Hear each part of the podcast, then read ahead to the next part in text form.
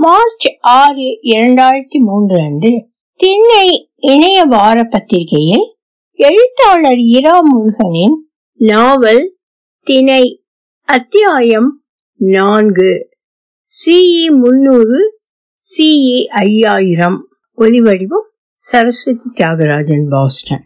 அவை தாமே வாசிக்கத் தொடங்கி இருந்தன காடன் திரும்ப திரும்ப சொன்னான் குயிலையும் வானம் பாடியும் ஈர தலைமுடி நீர் திவிலைகளை சிதறி நனைந்து மூங்கிலிருந்து தோள்கள் பளிச்சிட சிரித்தார்கள். காடலே நாங்கள் தொழில்நுட்பம் சிறந்த நாலாயிரத்தி எழுநூறு வருடங்கள் உங்களுக்கு அப்புறம் உயிர்த்திருந்திருக்கலாம் தான். ஆனால் தானே வாசிக்கும் புல்லாங்குழல் போன்ற சின்ன சின்ன ஆச்சரியத்தை உண்டு பண்ணும் வெட்டியான கருவிகளை உருவாக்க நேரம் வீணாக செலவழித்திருக்க மாட்டோம். அவர்கள் கொண்டு வந்த குழல்கள் வெளியின் ஊடாக காலத்தின் ஊடாக தொடர்பு கொள்ள ஏற்படுத்தப்பட்ட டிரான்சீவர்கள் தான் என்பதை காடனிடம் சொல்லி சிரமப்படுத்துவதை விட போகிற போக்கில் விட்டுவிட்டு போகலாம் என்று தீர்மானித்திருந்தார்கள். குறிஞ்சியின் குழில் உள்ளே சாணகம் மெழுகிய மண் தரையில் அமர்ந்திருந்தார்கள் அந்த இரு பெண்களும். குறிஞ்சி அவர்களுக்கு மரப்பட்டையால் குழிவாக செய்து இரு பெரிய கிண்ணங்களில் சுட வைத்த மான் இறைச்சியும் தினை சேர்த்த கெட்டியான குருதி பெய்து கிண்டிய களியும் பரிமாறிக் கொண்டிருந்தாள். வாசலை அடைத்துக் கொண்டு வெளியேயும் உள்ளேயுமாய் நின்று பேச்சு வளர்த்துக் கொண்டிருந்தான் காடன். குருதி கழியும் தின்பாயோ குயிலி? தீனி என்று வந்தால் குயிலி ஒரு ஞமலி களி எடுத்து வாயில் இட்ட விரலையும் சுவைத்தபடி சொன்னாள் குயிலி அடடா ஓ அடடா இப்படி அழகான பெண்ணே நமலி என்று சொன்னால் நாங்கள் நிஜ நாய்கள் எங்கே போக? என்றாள் குறிஞ்சி. சிரித்தாள் மாடத்தி காட்டு வாத்தின் போத்தின் கால் பொறுத்து மஜ்ஜையை கடித்து உறிஞ்சியபடி குயிலி கேட்டாள் காடா நான் கூட பழைய மலைப்பகுதி உணவு பழக்க வழக்கம் என்றால் சதா சர்வகாலமும் ஒரு நாளுக்கு மூன்று முறை தேனை திரையில் பிசைந்து உண்பதுதான் என்றுதான் நினைத்திருந்தேன். வேண்டுமானால் சொல் குயிலி? உனக்கு நாலாயிரத்தி எழுநூறு வருடம் முன்னே போகும்போது அக்கையின் சீர்வரிசையாக தேனும் தினையும் கொடுத்து அனுப்புகிறேன். குறிஞ்சி சொல்லிக் கொண்டிருக்கும் போது வானம்பாடி குயிலியிடம் போகலாமா? இன்னொரு முறை வரும்போது மீதி பேச்சை வைத்துக் கொள்ளலாம் என்று அவசரமாக சொன்னாள். ஒரு வாரம் இங்கே தங்கி இருக்க போவதாக சொன்னீர்களே ஒரு பகல் அதற்கு மேல் தாங்கவில்லையா? என்று கேட்டான் காடன். வெளியே ஏதோ பெரும் சத்தமாக கேட்டது. சமவெளியில் இறங்கி கரும்பு தோட்டத்துக்குள் யானைகள் உண்டு மகிழ வராமல் அச்சுறுத்தி விரட்ட ஓவென்று கூட்டமாக ஆர்ப்பரித்து அல்லது சீனி வெடி வெடித்து ஓட்டுவது வழக்கம்தான். காற்று நிலைத்த மாலை நேரங்களில் அந்த சத்தம் மலையேறி ஒலிப்பதும் உண்டு. எனில் பகல் நேரத்தில் யானை எங்கே வந்தது? காடனும் தொடர்ந்து குறிஞ்சியும் சத்தம் கேட்ட கூட்ட வழிக்கு ஓடினார்கள். குயிலி கதவை சாத்தி வச்சுக்க நான் வந்து திறக்கும் போது நீ வெளியே வந்தால் போதும் என்று சொல்லியபடி ஓடினாள் குறிஞ்சி அந்த பெண்களும் அதை செய்ய மறுத்து உணவு உண்ட ஈரக்கையோடு வெளியே விரைந்தார்கள். இங்கேயே நிறைய நேரம் கடத்த வேண்டாம். பெருந்தேழர் அலுவலக அழைப்பு எனக்கும் வந்தது. என்று வானம்பாடியிடம் சொல்லியபடி குழலை எடுத்து இழிப்பில் செய்து கொண்டு குயிலி வெளியே ஜாகிரதையாக வந்தாள். பின்னால் வானம்பாடி. மந்திரி என்றால் குண்டு பெரும் மேடையில் மரத்தண்டில் அமர்ந்திருந்த சீனர் கீழே விழுந்து கிடந்தார். அவருடைய வாய் கோணி கோணி வலித்து இழுத்து கொண்டிருந்தது. கைகள் சுட்டி இழுக்க கால்கள் தரையை மிதித்து உயர்ந்து தட்டாமாலை சுற்றி கொண்டிருந்தன. வாயில் நுரை தள்ளி கொண்டிருந்தது. அவருக்கு வலிப்பு கண்டிருக்கு. எக்கம் எக்கம் என்று எல்லோரும் சொல்ல முழுகிழவும் வெறியாட்டத்துக்காக மேடை பின்னணியாக மண் குவித்து நட்டு வைத்திருந்த வேலையை எடுத்துக்கொண்டு ஓடி வந்தான். சீனருக்கு அதை எச்சிலாக்க கொடுத்து விடக்கூடாது என்பதால் தன் மேல் துணியை வேலை சுற்றி பொழிந்து சீனர் வாயில் இட்டான். கொஞ்சம் கொஞ்சமாக சீனர் அமைதியானார். அவர் எழுந்து அமர்ந்து தயவு செய்து என் சிறு பிழையை எனக்கு தர முடியுமா? அதில்தான் என் வலிப்புக்கான மருந்தும் நாக்கை கடித்துக் கொள்ள தடையாக பயனாகும் இரும்பு சாவியும் இருக்கிறது என்று கேட்டவர் ஓ அதை மாணவரிலேயே மறந்து வைத்து விட்டேனே என்று தலையை கையால் தாங்கியபடி நின்றார். ஒன்றும் கவலை இல்லை. நாளை காடனோ மாடனோ சமவெளி போகும்போது போய் எடுத்து வர சொல்கிறேன். மாநகரில் களவு அரிதிலும் அரிது. பெட்டியை எங்கே வைத்தீர்கள் என்று நினைவு உண்டல்லவா? என கேட்டான் முது பெருங்கிழவன் அது நினைவு இல்லையே. நேற்று எங்கெங்கோ சுற்றினேன். எங்கே பெட்டியை இறுதியாக கொண்டு போனேன் என்று நினைவில்லையே. என்று கையை பிசைந்தார் சீனர் முதுகிழவும் சிரித்தபடி சொன்னான். நான் பரவாயில்லை போலிருக்கு. என் குடில் என்று அடுத்த குடிலுக்குள் போய் முண்டை அவிழ்த்து விட்டு நிற்கும் போது அங்கே சிங்கச்சி கிழவி வந்து என்ன சத்தம் போட்டால் தெரியுமோ? அவளை காமுற்று அவளது அந்தரங்கம் காண வந்தேன் என்று எண்ணம். நான் வீடு மறந்த மாதிரி குன்றோ மலைப்பாதையும் மறந்து விட்டது ஓரிரண்டு முறை. தன் வரலாற்றை சாவதானமாக சொல்ல ஆரம்பிக்க கேள்மின் என சொல்லவோ செவிமுடிப்பேன் என ஆணையிடவோ யாரும் இல்லாததால் மலைமுது கிழவனின் சிங்கார நினைவுகள் காற்றோடு போயின. கலகலவென்று சத்தம் குறிஞ்சியின் குடிலுக்கு வெளியே குயிலியும் வானம்பாடியும் அவரவர் கையில் எடுத்த புல்லாங்குழலோடு அந்தரத்தில் நின்றிருந்தார்கள். குறிஞ்சி அவர்களை நீங்கள் இப்படி நிற்கும் போது பார்க்க யட்சி போல் இருக்கிறீர்கள். கீழே வந்தால் காடன் என்னை மறந்து விடுவான் என்று பகடி பேச அவர்கள் திரும்ப நகைத்தார்கள். என்னையும் தான் என்றாள் மாடத்தி மறுபடி சிரிப்பு. நாங்கள் அவசரமாக எங்கள் காலத்துக்கு திரும்ப வேண்டியிருக்கிறது. போய் விரைவில் திரும்ப வருகிறோம் குயிலி சொன்னாள். ஏ பொண்ணுங்களா மதுரையில வட்டு கருப்பட்டியும் கருவாடும் வரும்போது வாங்கிட்டு வாங்க. கைய பிடிச்சுக்கிட்டு பத்திரமா பறந்து போங்க. மழை வந்துச்சுன்னா மரத்தடியிலோ மரக்கிளியிலோ தங்கிக்குங்க என்று சரம் சரமாக புத்திமதி வழங்கினான் குறிஞ்சி ஒன்னும் கவலைப்படாத குறிஞ்சி எவ்வளவு வேகமா வர முடியுமோ அவ்வளவு வேகமா திரும்பி வருகிறேன். என்றபடி குயிலியும் தொடர்ந்து வானம்பாடியும் முன்னேறி சிறு பொட்டுகளாக தோன்றும் வரை பார்த்திருந்தபடி குடிலுக்குள் வந்தாள். குறிஞ்சி நண்பர்களே போய் வாருங்கள். நீங்கள் வரும்போது புதுக்கூத்து உங்களுக்காக உருவாக்குகிறோம் என்றான் முதுகிழவோன் வானம் பார்த்து. அந்த பெண்கள் ஒரு வினாடியில் காணாமல் போனார்கள். வாசலில் பராக்கு பார்த்தபடி நின்ற சீனர் பறப்பதாக போலி செய்து கூவென கூச்சலிட்டு குழந்தை போல் ஓடினார். அந்த சாவியும் மருந்தும் இல்லாமல் போனால் என்ன செய்வீர்கள்? என்று சீனலிடம் முதுப்பெருங்கிழவன் வம்பு விசாரித்தான். உங்களிடையில் மருத்துவர் இல்லையா? மருந்து இல்லையா?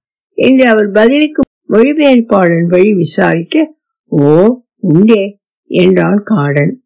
ஆமா நம் மலை மருத்துவர் என்ன அருமையாக எல்லாத்துக்கும் மருந்து தரார். இருக்கிற நோய் இல்லாதது அடுத்த வருஷம் வரப்போகிறது. வரக்கூடிய சாத்தியமே இல்லாததுன்னு நோய்க்கான மருந்து என்று ஏதேதோ கலந்து காய்ச்சி கொடுத்து நோய் நிவாரணம் என்று பெயர் சொல்லி திணையும் ஆணும் காட்டு கோழியும் மருந்து கூலி வாங்கி விடுவார் என்று குறிஞ்சி சொல்ல சீனரை தவிர எல்லோரும் சிரித்தார்கள். சீனர் மந்தில் அமர்ந்து கொண்டால் காடன் குறிஞ்சியை பார்த்து முறைத்தான். அவள் பேசியது பீடன்று என்று அவன் பார்வை சொன்னது இந்த சீன நாட்டு விருந்தாளி மேலும் ஒரு கண் இருக்கட்டும் என்றான். முதுபெரும் கிழவோன் பேச்சுக்கு இடையே பாம்பு போல் இசென்று இறைந்து ரகசிய குரலில் எல்லா வெளி மாநில வேற்று தேச பயணிகளும் மொழிபெயர்த்து அவரவர்களுக்கு சொல்ல கூட்டி வருகிறவர் கூடிய மட்டும் அவர்கள் ஊரிலிருந்தே அழைத்து வருகிறவர்களாக இருக்கும். மொழிபெயர்ப்பாளர் பயணியை விட புத்திசாலியாக இருப்பதும் வழக்கம். ஆனால் இவரோடு வந்தவரோ நடப்பதும் நிற்பதும் பேசுவதும் வினோதமாக இருக்கிறது. எதிர்காலத்தில் இருந்து வந்தவரோ என்னமோ அந்த பெண்கள் அவனை லட்சியமே செய்யவில்லை என்றாலும் அவர்கள் எல்லோரும் சேர்ந்து பேசி வைத்து வந்திருக்கலாம். முதுபெரும் கிழவன் சொல்லி முடிக்கும் போது சீனர் மந்திலிருந்து கால் தாங்கி தாங்கி வந்தார் குறிஞ்சி குடிலுக்கு வந்து கொண்டிருந்த சீனரின் மொழிபெயர்ப்பாளன் நடந்தபடிக்கே பின் தலையை சற்றே திறந்து எதையோ அழுத்தி கபாலத்தை மறுபடி மூடிக்கொண்டான். ஒரு வினாடி இந்த நிகழ்வை பார்த்தவள் ராக்கி முதுகிழவி. வயதானதால் மனமும் கண்ணும் குரக்கரை காட்டுவதாக இருக்குமோ என்று நினைத்ததை சொல்லியபடி போனாள் அவள். கீழே மலையேறத் தொடங்கி இருக்கும் இரண்டு பேர் தலையில் சுமந்திருப்பது சீன பிறப்பம் பெட்டி என்று மேலிருந்தே தெரிந்தது. அது சீன பழனியினதாக இருக்கக்கூடும். சீனன் தங்கிய விடுதி அவன் மதுவருந்திய கள்ளுக்கடை உண்டு போன யாத்திரிகர் சத்திரம் எங்கும் சீனரின் பெட்டி கிடைக்காமல் போனதும் நடுவயது தாசி நரும்பள்ளி வீட்டு படுக்கை அறையில் அவனது லங்கோடு கிட்டியது எனவும் தாசியின் உள்ளாடையை சீனன் அணிந்து போயிருக்கிறான் எனவும் அவளுடைய அந்த பட்டு உள்ளாடை ராசியானது என்பதால் சீனனின் இழுப்பிலிருந்து அதை களைந்து எடுத்து வந்து கொடுத்தால் நூறு பொற்காசு தாசி நறுமல்லி பரிசு அளிப்பாள் என்பதை மலைமுது கிழவோனுக்கான செய்தியாக கொண்டு வந்தார்கள் வந்தவர்கள். பெரும் அலையாக நகைப்பு எழுந்தது உடனே. சீன பயணி அதை கேட்டு ஒரு சுக்கும் புரியாமல் மொழிபெயர்ப்பாளனை உதவி கேட்பது போல் பார்க்க அவன் தனக்குத்தானே முழுமுழுப்பதாக முடியாது போ என்று சொல்லி வாயை மூடிக்கொண்டான். சீன பயணிக்கு மொழிபெயர்ப்பாளன் வாய் அசை தெரிந்தது என்றால் அவன் என்ன சொல்லியிருப்பான் என்று அறியாவிட்டால் அதனால் இடர் ஏற்படும் சந்தர்ப்பம் உண்டாகலாம். அவன் இந்த சீனனை சாக்கடைக்குள் அமிழ்த்துவோம் வாருங்கள் என்றே அவனுடைய கையெழுக்கில் சந்தனம் பூசுவோம் வர விருப்பம் உள்ளவர்கள் வரிசையில் நின்று சந்தனம் எடுத்துக்கொள்ளலாம் என்றோ அறிவிக்கலாம். சீனருக்கு சந்தனமும் நரகலும் பார்க்கவும் முகரவும் ஒரே மாதிரி தான் வாடை என்பதால் முன் சொன்ன இரண்டு விதமும் அவரை இம்சிக்க ஏற்படுத்தும் துன்பங்களாக இருக்க வேண்டும் என்று பட்டது. சீனர் பின்னால் திரும்பி பார்த்து குனிந்து வணங்கி மொழிபெயர்ப்பாளரிடம் இதை சொல்ல அவன் கரகரம் என்று வித்தியாசமான குரலில் இதை மொழிபெயர்க்க இயலாது மன்னிக்கவும் என்றான். சீன விருந்தாளி முகம் சுழித்து அசங்கிய வார்த்தை பிரபாகமாக என்று ஊகிக்கக்கூடிய விதத்தில் மொழிபெயர்ப்பாளர் காதில் ஏதோ சொல்ல சிறியதாக வெடிச்சத்தம் மொழிபெயர்ப்பாளன் காதிலிருந்தும் வாயிலிருந்தும் இளம் மஞ்சள் நிறத்தில் புகை வர அவன் உலோகத்தால் முடுக்கி கட்டி நிறுத்திய அமைப்பு சரிந்தது போல் கீழே சரிந்தான். உலோகம் வைத்து செய்த எந்திரம்தான். மனுஷன் இல்லை. கிழவன் சொல்ல பெண்கள் எல்லோரும் அவனை சுற்றி வந்து ஊ ஊ ஊ என்று சத்தமிட்டு ஆடியபடி போனார்கள். இந்த கூறுகெட்ட எந்திரத்தை தலையை சுற்றி மூணு முறை துப்பி தூக்கி எறியுங்கள் என்று கட்டளையிட்டு மீசையை நீவி கொண்டால் முதுகிழவும் நில்லுங்கள். இது எதிர்கால அரசாங்கத்தின் சொத்தாக இருக்கும் அல்லவோ? அப்படி என்றால் தூக்கி போட முடியுமோ? என்று முதுகிழவனே சந்தேகத்தை எழுப்பினான். நாம் எதிர்காலம் என்பதில் நம்பிக்கை வைத்தால்தானே? யார் எப்போதும் எது யாருக்கு சொந்தம் என்ற கேள்வி. நம்மை பொறுத்தவரை அவர் விருந்தாடி வந்த சீனருக்கு மொழிபெயர்க்க கூட அனுப்பப்பட்டார். வேலை முடிந்ததாக தோன்றியதோ என்னமோ காலத்தை முடித்துக் கொண்டார். மலைச்சனி ஓரத்தில் பெரும் பாறைக்கு மறைவாக கிழக்கு மேற்காக கிடத்து விடலாம் என்றாள் குறிஞ்சி. அப்படியே அவனை அந்த பழுதுபட்ட எந்திரத்தை நான்கு மல்லர்கள் சுமந்து மலைச்சுனைக்கு கொண்டு போனார்கள். கை பொறுக்காத சூட்டில் மொழிபெயர்ப்பாளர் மஞ்சள் புகை சன்னமாக விட்டு போனது மல்லர்களுக்கும் கூட போனவர்களுக்கும் நுரையீரலை பாதிக்கும் விதத்தில் இருந்ததால் எந்திரத்தை சுனைக்கு போகும் பாதையில் இறக்கி வைத்துவிட்டு கையை சூடு தனிய வாய்க்கால் நீரில் வைத்து எடுத்தார்கள். ஏதோ தோன்ற மட்டக்கழுதை வண்டியில் கிடத்தி எடுத்து போனார்கள். சுனைக்கு அருகே அருவி இறைச்சல் ஓவென்று ஒலிக்க அந்த மொழிபெயர்ப்பு எந்திரம் எழுந்து மட்டக்கழுதை வண்டியிலிருந்து இறங்க முற்பட்டது. புதைத்து விடலாம் என்று கிழவோன் யாரென்று இல்லாமல் ஆலோசனை கேட்டான். வேண்டாம் என்று எந்திரம் அவசரமாக சொன்னது. மேகம் கருத்து வரும்போது மந்தில் சீனரை தவிர யாரும் இல்லை. அவர் கண்ணை எருக மூடிக்கொண்டு சீன மொழியில் சொல்லிக் கொண்டிருந்தது. புராதனமான சீன நகர்களின் பெயர்கள் என்று மொழிபெயர்ப்பு எந்திரம் அரற்றிக் கொண்டிருந்தது. பீஜிட் சியாங் நான்சிங் லூவோயிங் லூவோயங் ஹாங்ஷூ என்று திரும்ப திரும்ப சொன்னது அடுத்த வலிப்பு வராமல் இருக்க. உபாயம் என்று எந்திரம் எழுந்து உட்கார்ந்து சொல்ல முதுகிழவோன் சீனர்களை முன்கூட்டியே எதிர்பார்த்து திட்டமிடலை மெச்சி அதை பாராட்டி ஒரு கூத்து நடத்தலாம் என்று ஆர்வத்தோடு சொன்னான். சீன விருந்தாளி ஏதோ சொல்ல தொடங்க கொழு கொழுவென்று உடம்பை சுற்றி வழிந்த அவரது ஆடையின் உள்பக்கம் பாறையில் மோதியது. ஏதோ உலோகமும் கண்ணாடியும் பாறையில் மோதிய சத்தம் கேட்டு சீனர் அவசரமாக கையை குப்பாயத்துக்குள் நுழைந்து பார்த்தார்.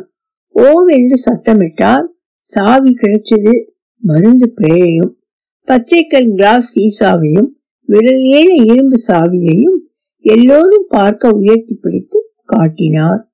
கள் சாராயமா? என்று சீசாவை பார்த்து யாரோ கேட்க மருந்து என்று கை கூர்ந்து ஒற்றை பின்னல் ஆட நடனமாடினார் சீனர். மொழிபெயர்ப்பு எந்திரமும் எழுந்து மறுபடி உட்கார்ந்து சாவி கிடைச்சது மருந்து சீசாவும் கிடைச்சது இந்த ஆட்டம் எப்போது நிற்கும் என்று சத்தமிட்டு இன்னொரு முறை புகை தள்ளி தரையில் விழுந்தது. இதற்காக இன்னொரு கூத்து என்று முதுபெருங்கிழவன் தொடங்க வேணாம் அந்த பெண்கள் திரும்பி வந்தால் நடத்தலாம் என்று எந்திரம் கடைசியாக ஒரு யோசனை சொன்னது. அதுக்கும் இதுக்கும் என்ன தொடர்பு என்று யோசித்தபடி மலைமுது கிழவன் தன் குடிலேகினான் சீனன் அணிந்திருக்கும் தாசி நரும் வல்லியின் உள்ளாடையை ஒருமுறை பார்க்க வேண்டும் என்று தோன்றியது. அவனுக்கு சஞ்சீவனி என்றான் மறைமுது கிழவன். சஞ்சீவனி என்றால் சுனையில் உள்ளாடை ஓட லாரும் வள்ளி நரும் வள்ளியில் உள்ளாடை ஓடி மறைய ஏக்கத்தோடு பார்த்தபடி சீனன். சஞ்சீவினி என்றான் காடனும். புலவனும் சொன்னான் சஞ்சீவனி என்று. சஞ்சீவனி ஒலிவடிவம் சரஸ்வதி தியாகராஜன் பாஸ்டன்